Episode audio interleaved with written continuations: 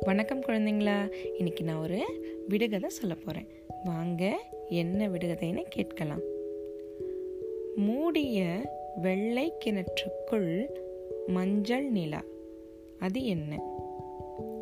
கேள்வியை திரும்ப ஒரு முறை சொல்கிறேன் மூடிய வெள்ளை கிணற்றுக்குள் மஞ்சள் நிலா. அது என்ன? இதற்கான விடை வந்து நிறைய குழந்தைங்களுக்கு ரொம்ப பிடிக்கும். இப்போ கண்டுபிடிச்சிட்டிங்களா? இதற்கான விடை வந்து முட்டை.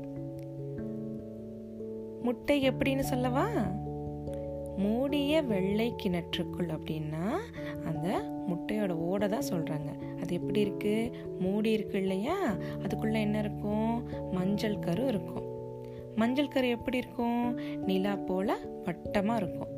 அதை தான் சொல்கிறாங்க மூடிய வெள்ளை கிணற்றுக்குள் மஞ்சள் நிலா. சரியா? விடை வந்து முட்டை. மீண்டும் இன்னொரு அழகான விடுகதையில் வந்து உங்களை சந்திக்கிறேன். அது வரைக்கும் நன்றி வணக்கம்.